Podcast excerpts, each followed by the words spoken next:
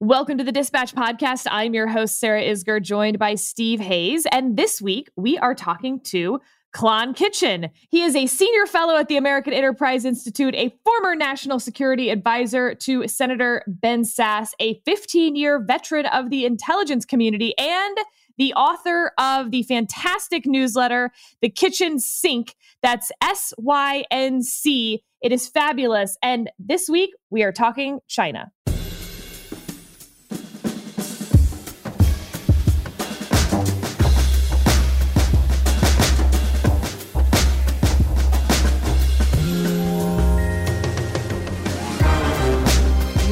Dive right in. Uh, you wrote a piece for the Dispatch, actually, and you asked a few questions to yourself that I would like to pose back to you from yourself. um, and perhaps you can catch us up on a little of the news coming out of China in the last week. What does this hypersonic missile test capability mean for the balance of power between the United States and China? Are we now officially in a Cold War? And are US companies and technologies assisting China's military rise? Were just some of the questions you asked. So let's just dive into your thoughts on China.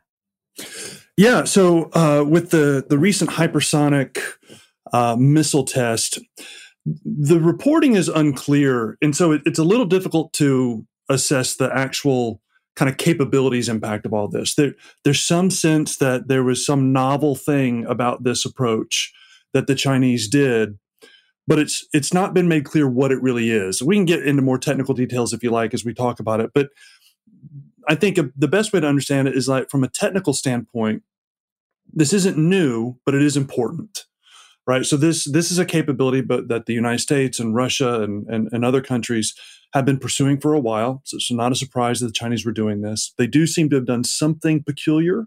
Again, I don't know what that is. That got our attention.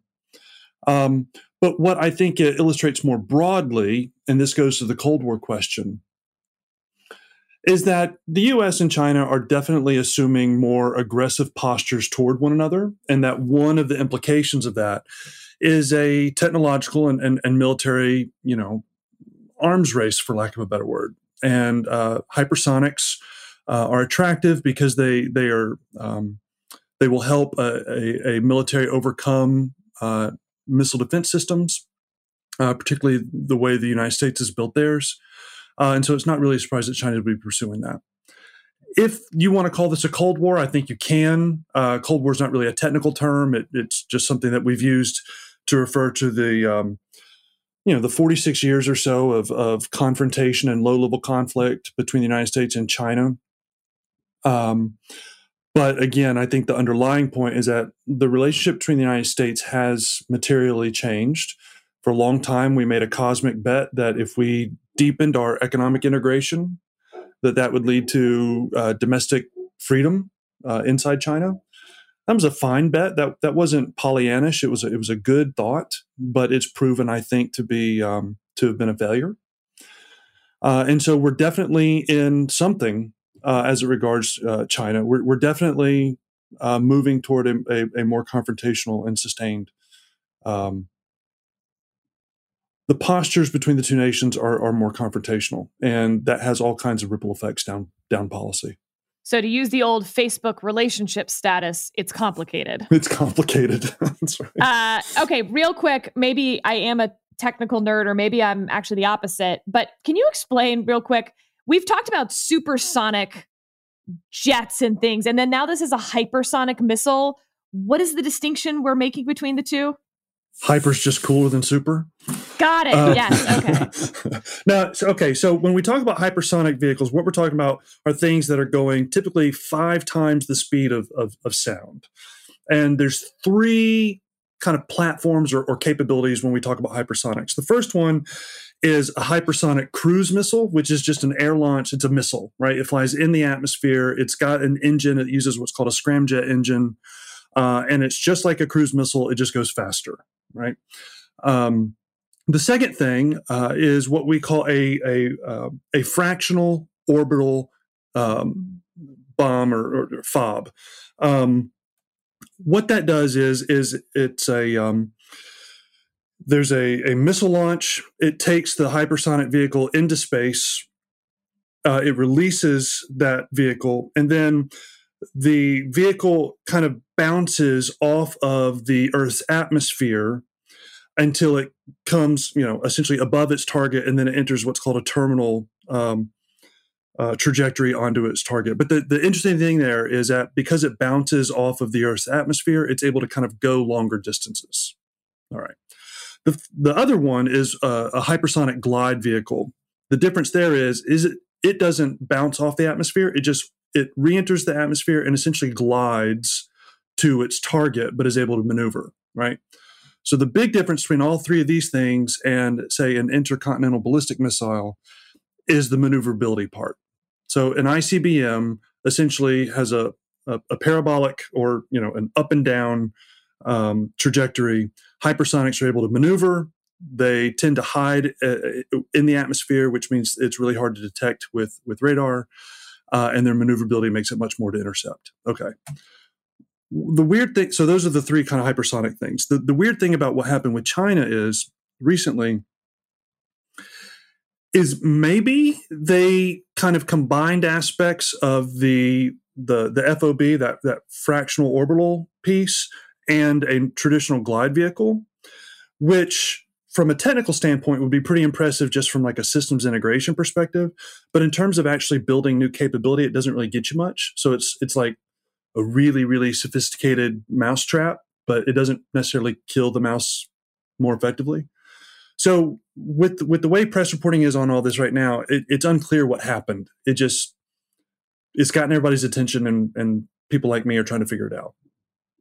And just real quick follow up: and how do all three of those um, defeat traditional defense mechanisms? Yep. So uh, when we talk about missile defense, well, number one, the United States is the only one who's really deployed a missile defense system like at the level we have, um, and at the end of the day, you're trying to shoot a bullet with a bullet, right? So that's really hard. Um, uh, we've gotten better at it, but even even our system is mm, you know iffy. With an ICBM, because of its um, kind of fixed trajectories, it's much easier to detect uh, and to kind of predict where it's going to be and then intercept. Uh, the maneuverability of hypersonics makes that a billion times harder, right? Because it's it there's there's no way to kind of predict where it, where it's moving. Uh, and again, because um, at the at the most critical phase, it's operating within the Earth's atmosphere, which means it essentially uses the Earth's horizon to hide it from ground-based radar, which is what um, our system depends on. And then finally, with with with the FOB system specifically, they you could theoretically travel far enough to where all of our missile defense systems are pointed at the North Pole, but this would allow uh, the Chinese potentially, at least, to launch one of those through the South Pole, where we have much less coverage. Steve, I want to spend the rest of the podcast on this. We'll go into some quantum computing. Like, forget China. I've changed my mind. All right, kind of kidding. You can go. We can we can have him back. Okay. Um, let me. A lot of the headlines about this um, alleged hypersonic capability uh, related to the ability to li- to deliver nuclear weapons, um, and those are headlines for a reason. Uh, that's really scary. Anytime you're, talking about that kind of a potential leap in nuclear weapons delivery, um, but these missiles would undoubtedly have uh, significant conventional weapons capabilities and, and importance as well. Is that right? And if that is, what wh- how should we think about the potential use cases in conventional weaponry?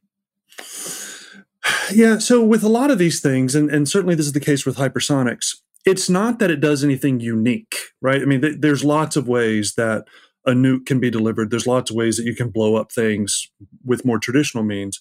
I think the, the big takeaway is that China appears to be diversifying the ways it can do this.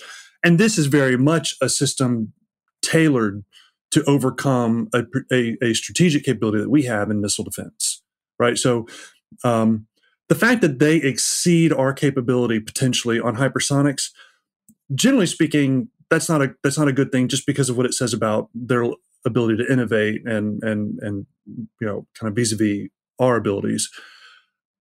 That being said, it's not a category it's not a categorical change for them. It's it's that okay, their the the depth of their ability to imperil U.S. interests and people is is is growing, and and that's a problem, given that broader political context that I was describing. But you know, I mean, they've still got nuclear uh, ICBM carrying submarines that can park off our coast, and they are hard to find. Uh, they've got intercontinental ballistic missiles. Um, so a lot of people, the, the, the conversation so far is kind of divided between people are saying, oh my gosh, this is Sputnik, you know, red lights flashing, everybody kind of run. And the other group, which is kind of a, a reaction to all that, which says, uh, look, this, this is no big deal right this doesn't categorically change anything and and i you know as as often as the case i'm kind of landing in the middle and saying like no no no it's not novel. It is important, and it's important because of kind of what it implies more broadly. Um, that being said, you know, if they were to continue, they did something. You know, the, the reporting says that they somehow defied the laws of physics, and it's hard to assess the import of that, not knowing what that really means. And so they did something that got our attention, and I would love to. I would love to know what that is. Yeah, there's there's a um, a series of comments from Professor Caitlin Talmadge, Georgetown professor, a Brookings uh, Institution fellow. And she says China's been engaging both quantitative nuclear expansion, nuclear silos, as well as qualitative improvements. This isn't surprising given their power. More surprising is that it hadn't happened actually. And then this is, I think, the, the key part. But improvements to China's nuclear arsenal today come against a backdrop of worsening relationship with the US and other powers, threatening behavior towards neighbors, especially Taiwan, and tremendous growth in Chinese conventional forces. And then this is the kicker China is not gearing up for some kind of bolt from the blue nuclear strike against the US. But it looks a lot like China wants to be sure that the US can't use nuclear weapons to coerce China in a conventional crisis or war that China might start or stumble into. Does that does that get at the context that you're talking about? Yeah, it does, and I'll, tell you. So I'm, I'm gonna I'm gonna give you a scenario, um, and I, I want to be clear of what the, this is. This is me kind of blue skying thinking. I, I don't. There, there's probably problems with this, but I'll give you an example that I think illustrates her point. Uh, if China were able to build a hypersonic vehicle, a, a nuclear uh, capable hypersonic vehicle that could loiter in the Earth's atmosphere, so not leave the atmosphere, but actually kind of circle the Earth indefinitely, and then be you know kind of pushed onto a target when they wanted to. You could imagine that Beijing decides, okay, we're going to move against Taiwan, but before we do, we're going to launch that vehicle and put it in atmosphere and have it circling. And the, and the, and the U.S. is going to know that it's there, but they won't know where it is at any given time in the atmosphere. And that's just kind of a little bit of a loaded gun, like, okay, we're going to make this move now on Taiwan. You're going to have to now factor the fact that we have a deployed nuclear weapon in the Earth's atmosphere that we can use if things really go sideways. Now, again, I'm not saying that's their intent. I'm not even saying that that's the capability they've achieved, but it's the kind of thing that goes to, I think, the point that um, the, the Brookings scholar that you referenced there was making is that they are the Beijing is is seeking to build its strategic depth and it and its kind of freedom of movement as it regards the policies it wants to pursue, and and preventing the United States from being able to coerce it and, and, and compel it into things it doesn't want to do. Yeah, well, and if that scenario that you just laid out were to come to pass, it dramatically changes the the U.S. calculus in virtually every respect. Because I mean, it is a loaded gun scenario, and you can't, in in terms of nuclear diplomacy, make the assumption that China would be bluffing uh, on something like Taiwan. How how much? Again, a context question here. I mean, she made reference to to belligerent moves on on Taiwan. We've seen um, the the news on on additional silos. Um, we've seen sort of incredibly hostile rhetoric coming from uh, senior Chinese military national security officials. The kind of hostile rhetoric I don't think has has quite penetrated here in the U.S. I mean, the things that they are saying are are incredibly aggressive. How much, you know, as somebody who spent a lot of time in in uh, the intelligence world, how much does the intelligence community pay attention to rhetoric like that, public source information more broadly? And how much should we pay attention to that? Well, I think you always pay attention to it. It's a matter of how much weight it's given in in the assessment, right? So to the degree that it lines up with um, with what you're seeing in other reporting channels, you know, and, it, and it's confirmatory, well, then you say, okay, well, we need to listen to them. This makes sense. If it's 180 degrees out from what you're seeing in, in other reporting channels, then you go, okay, so this is either you know some type of a head fake or some type of public relations uh, or public diplomacy effort, not specifically an explanation of of capability. Uh, and so that's always dependent upon how good your collection posture is, right? So, so you you have to have a, a you have to have kind of an intellectual horizon or, or point of reference to hold that up against to to judge its worth. That's the challenge. Now, the, the, the thing that we're facing is, is our collection posture in China has been degraded significantly over the last decade and a half. I mean, massive. Because why? Why has that happened? Well, we have a, a couple of things. Uh, one, it's just gotten technically harder. Um, two, uh, I say it got technically harder because, in part, one of the things that happened after the Edward Snowden illegal disclosures, uh, the Chinese got a hold of, of what we were doing and how we were doing it, and they've hardened themselves significantly against it. The other thing is is that we had a um, uh, a, a, a spy uh, in our midst who helped the Chinese obliterate our, our intelligence network in China, and we're still not recovered from it. So our posture's been hurt significantly. Um, we do have a whole, you know, um, category of intelligence uh, uh, of people who do psychological assessments on foreign leaders, uh, who listen to what they say, who assess what it indicates from a uh, from a psychological perspective and, and what you know it's always hard to know how to factor that kind of stuff in though. So i guess all the bottom line on that is my general posture on things like this is like when your enemy talks listen. And if if they're kind enough to tell you their intentions you know take them at their word unless you have good reason not to. Um, i do think that there is a, a, a type of um, you know this whole wolf warrior diplomacy thing that they're doing on Twitter and more broadly. I think I think they they are convinced that they can stand up to the United States in a way that they could not previously. I, I think there is a growing awareness or, or sense within the Chinese military that um, of their growing capability and power, and, and I think they think that means they they don't have to be pushed around. Um, but a lot of you know my colleagues at AEI, two people who are who know more about this than I ever will.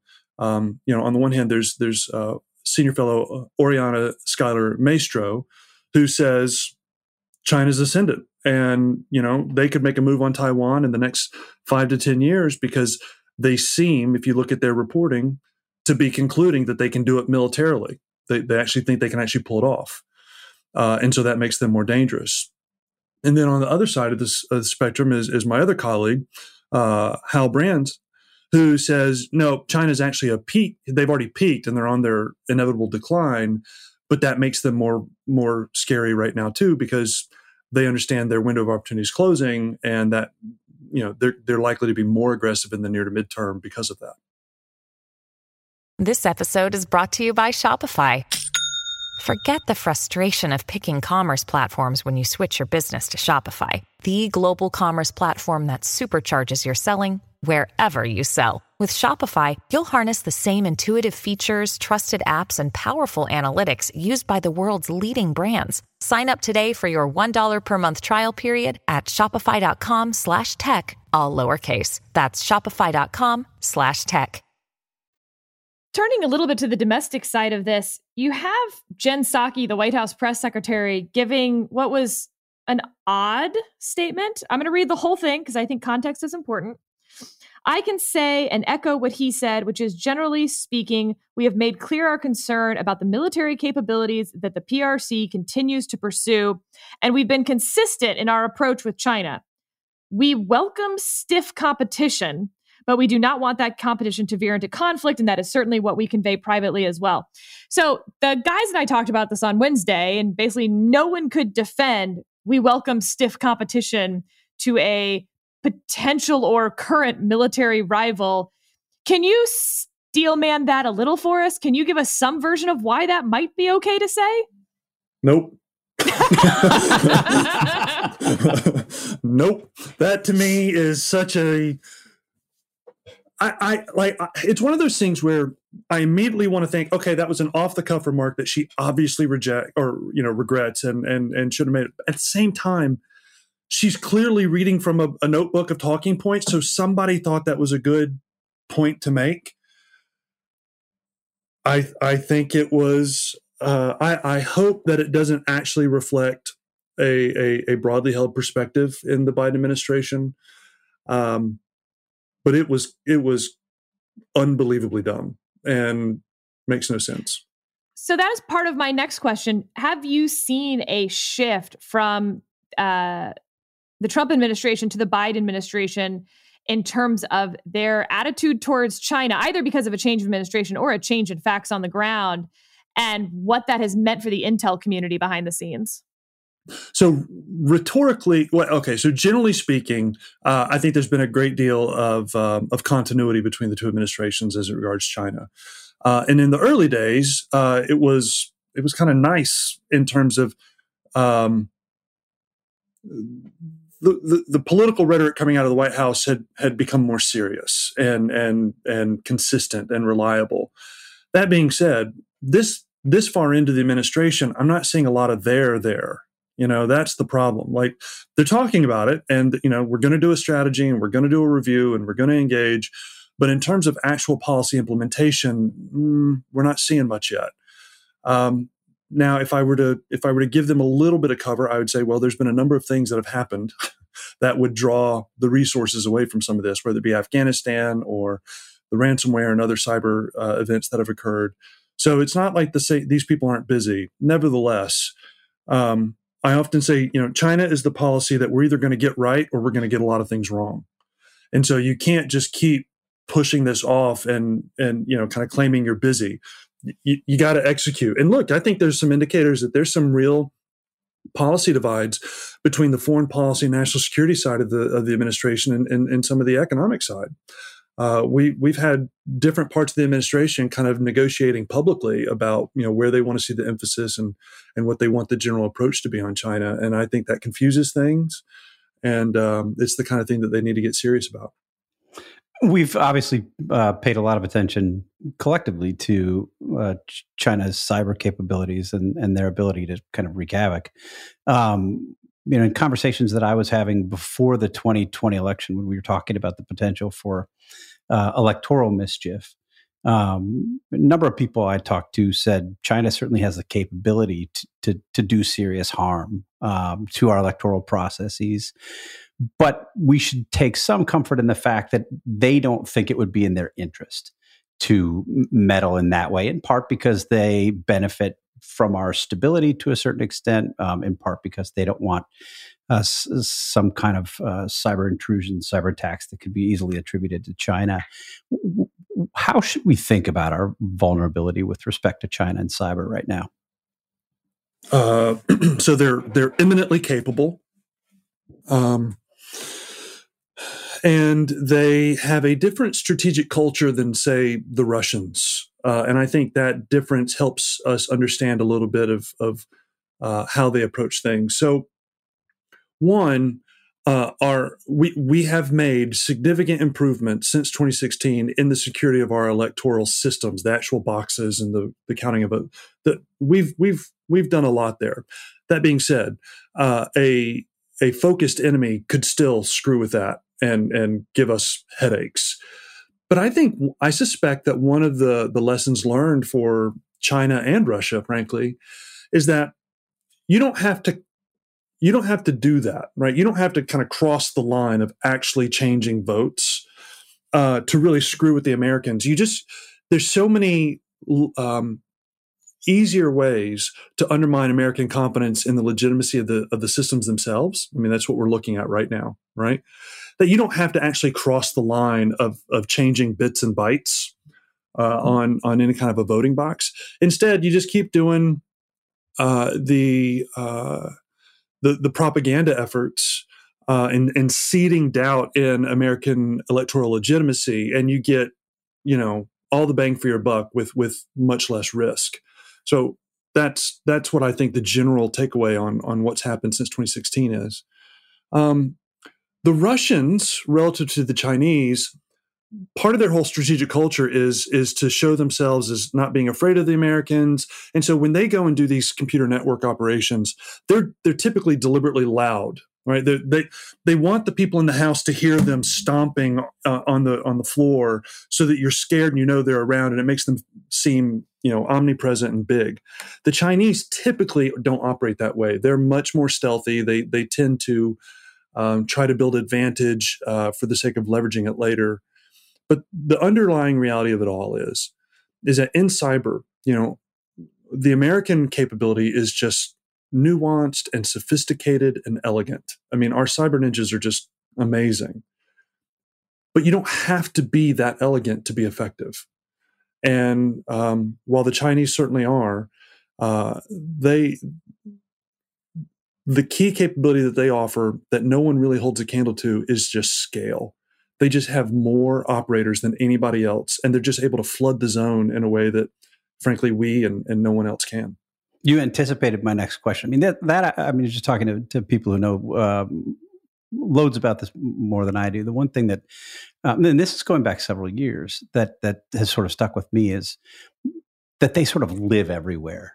Um, and, and this is true not only in our, our government networks, and we've seen the results of that, um, but also in, in the private sector. Uh, I was having a conversation with someone who uh, worked in cybersecurity for a big bank um, several several years ago, and this person said it used to be the case that we did everything we could to keep the Chinese out. But we crossed a threshold at one point where we recognized that that was a losing battle. We couldn't do that. So now we understand and sort of recognize that they live in our systems. And we try to do everything we can to keep them from extracting information, causing damage while they're they're inside. Is that the right way to think about that? That was a couple years ago. Is that a, is that an outdated way of looking at it, or is that an apt description of where these private sector uh, battles are are right now? Yeah, so this is the genesis of, of what's called zero trust networking. It's the idea of of like, look, the the the enemy the, barriers to entry are so low and and all of the freedom of movement benefits the the the enemy not the not the defender. And so you be you we're trying to develop networking strategies that are predicated on the notion of I assume I'm compromised. Okay how do I secure myself then?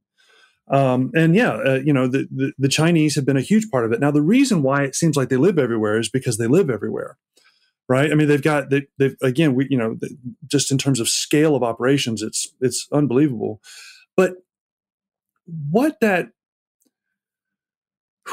what that means for for us is we can't we, are just not in a position to outcompete them on on scale like that, and that's why the United States is tending toward AI-enabled cybersecurity defenses. It's why we're automating a lot of this threat hunting, threat mitigation, threat removal, that kind of thing. Uh, and those are far from you know kind of being ready, but but it's something that um, the threat demands of us, and and that's where you're seeing industry lead out, frankly, because um, they're being hit, as you said.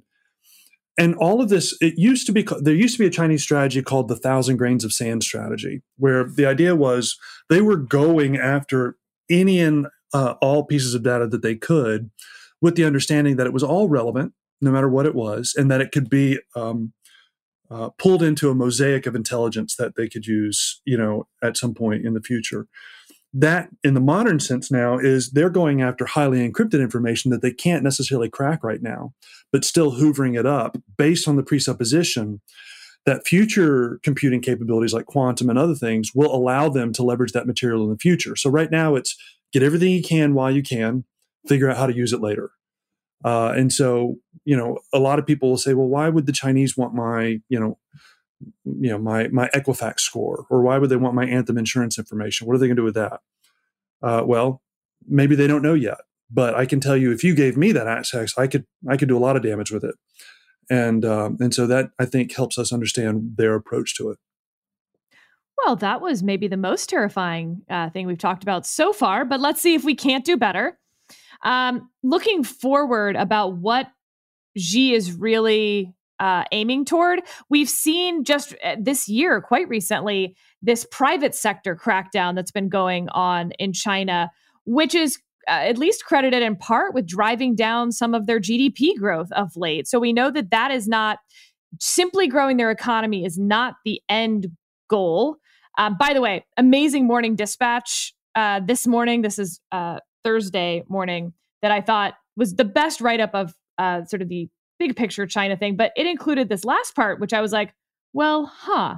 Um, and it said even after experiencing a 3.5% downturn in 2020, the American economy remains more than 40% larger than China's and more than 500% larger on a per capita basis. And that to me put it again into a stark um, contrast of ah, Xi's point, at least in the short term, is not to overtake the American economy.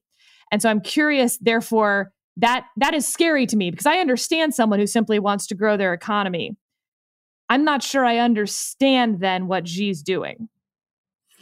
So this again is another one of those issues where China hands are, are a little bit divided, um, and and I'm still wrestling with kind of where I come down on this. So on the, one argument says that uh, Xi is a, uh, a, a true uh, Leninist believer who um, has who thinks that their economy has transitioned from you know the utility of, of their form of, of managed capitalism and now is moving toward a more pure form of socialism, and that you know the rhetoric surrounding uh, social justice and economic prosperity or uh, economic equity and things like that are now coming into the uh, into play, and then if that's the case, it becomes uh, you know like I'm kind of here for that if that's the case because I think I think it it is very likely to stall the economic engine that has fueled the Chinese rise. Uh, I mean, they so have be, wild income inequality. Like we talk about income inequality in this country, it ain't nothing compared to what's going on in China. Well, that's true, and and simultaneously, that system over the last forty years has moved more people into the middle class than has ever been done ever before in the history. You know, so like it's one of these weird dynamics, right? But the question is, is like, so if, if this is the case, if Xi's a true believer and he's making this pivot toward a more explicitly socialist model, and he does begin to kind of put a chokehold on his economy, then the question becomes like, okay, so when everything starts grinding to a halt and that begins to affect his ability to govern, what does he do? Right? Does he double down on the revolution or does he become more pragmatic and kind of open up the spigots? Okay, so that's that's one view and and kind of the to, to be seen aspect of that. The other side would be articulated by my colleague Derek Scissors, who says, look, this is a temporary crackdown and it's all about Xi reasserting political dominance and making sure everybody understands that it doesn't matter if you're Alibaba, it doesn't matter if you're Tencent, it doesn't matter if you're uh, the uh, you know the, the, one of the largest uh, re, uh, the development companies. Uh, Evergrande. The point is, Thank you, uh, Evergrande. Um, that you cannot be an alternative power center to the government, and I will crack whatever whip I need to to make you understand that. Um, and you know, so Derek argues that the best way to understand what's going on is not that there's been some type of significant long-term strategic pivot economically in China, but that this is a, a temporary political exercise, uh, and that once everybody kind of understands their role again, expect Xi to you know start loosening the reins a little bit again. Um, I don't know which one of those is the case. Uh, I do think that what China is trying to do is is prove the the feasibility of a new model of governance that marries up the wealth of their form of, of economic um, well previously uh, economic um, capitalism with authoritarianism, the stability and security of, of, of, of, authoritarianism, and that technology is, is the key variable in realizing both of those aims. And that if they can actually prove the viability of that model, I think that could easily become the chief export along China's Belt and Road Initiative. I think there would be a ton of, of would be dictatorships signing up for, um, you know, to be these kind of wealthy techno totalitarian companies and I think China would sell that in a box, right? I think they would have We'll build your networks. We'll be, we'll give you the boxes that make this all work, and we'll even give you the predatory loans to to do it. Um, so I, I, think I think this is a real serious game. You know, I'm, I'm not quite sure how it's all going to play out, but um, I think it's real. So at uh, with our economy still 40% larger than theirs, we've already seen so many of our American companies react to China as a um, uh, marketplace and what that has caused internally to our country.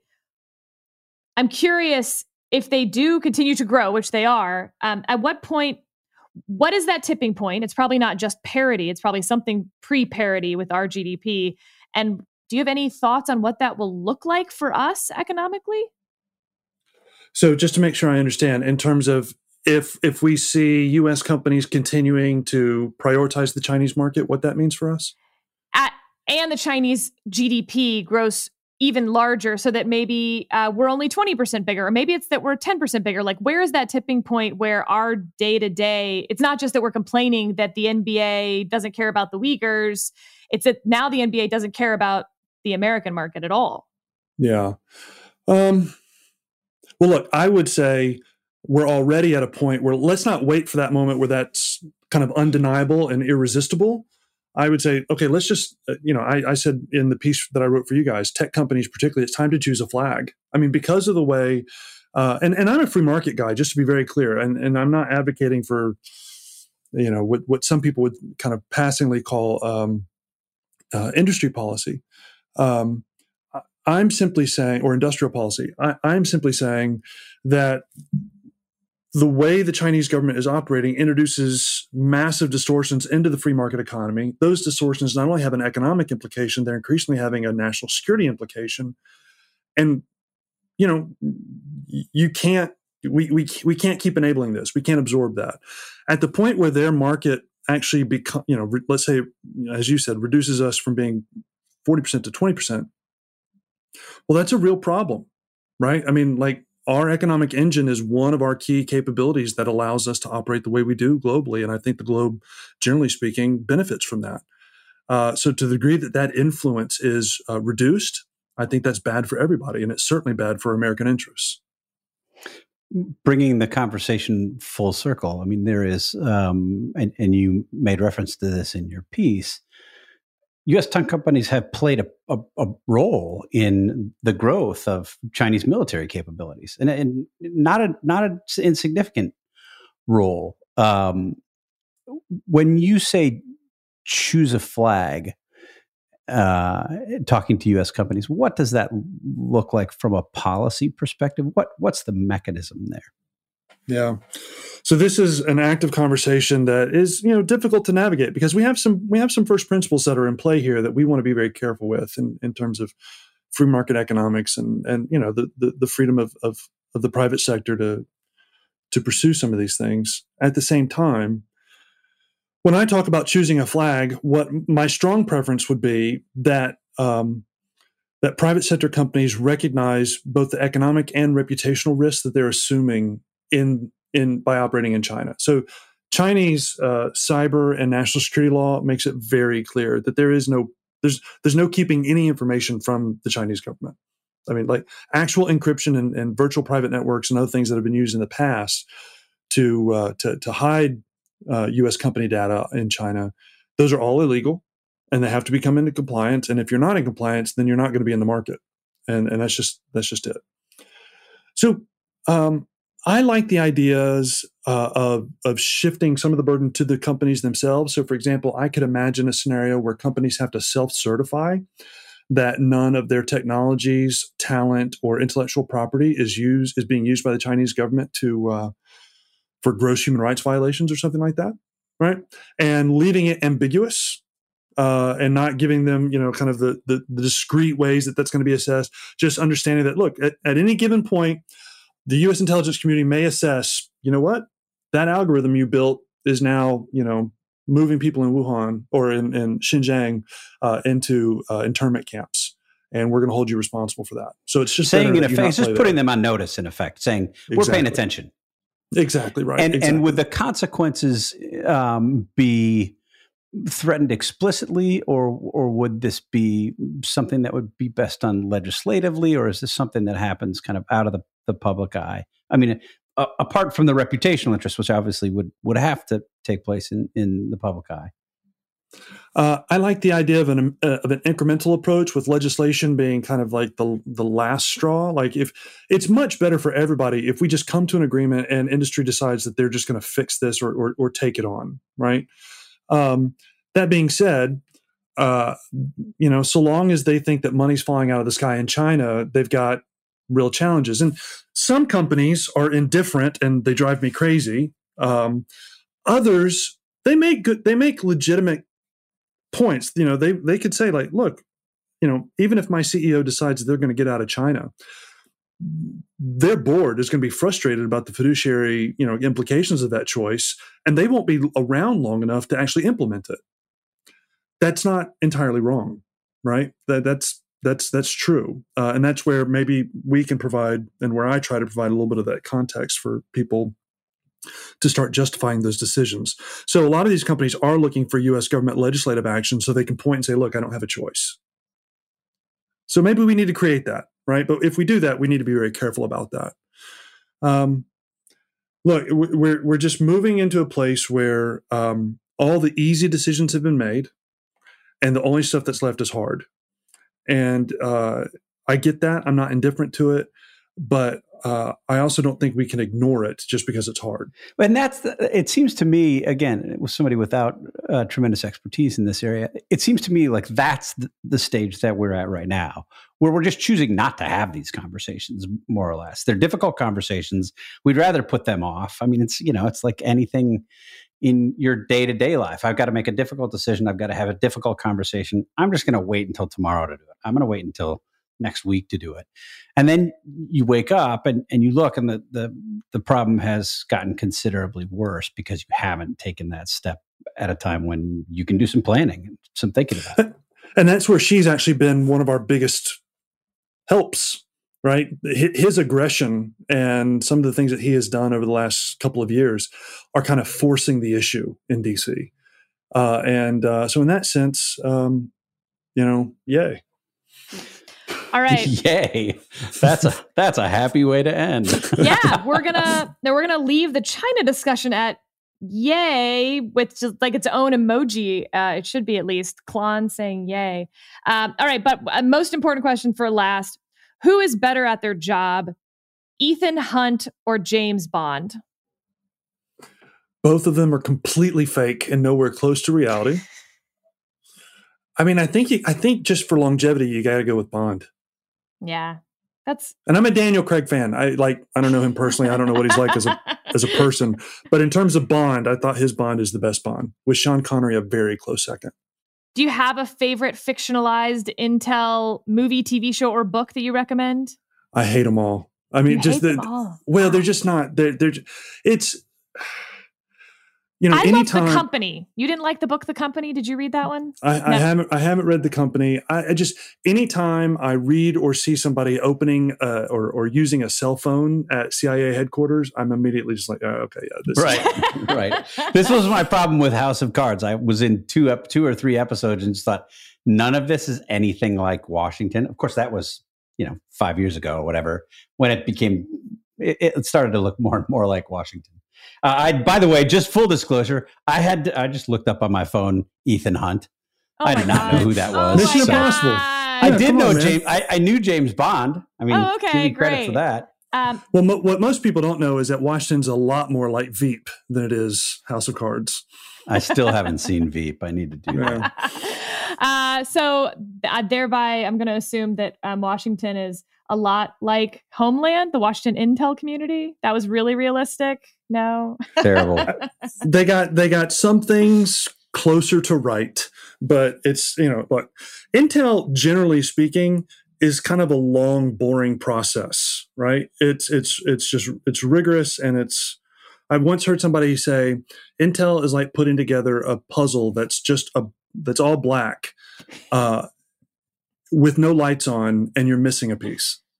Like that's, that's pretty that's good, Intel. actually. Yeah, I'd watch that good. movie. Yeah. All right. Uh, thank you so much for joining us, Klon. This was uh, really helpful and only a little uh, depressing slash terrifying.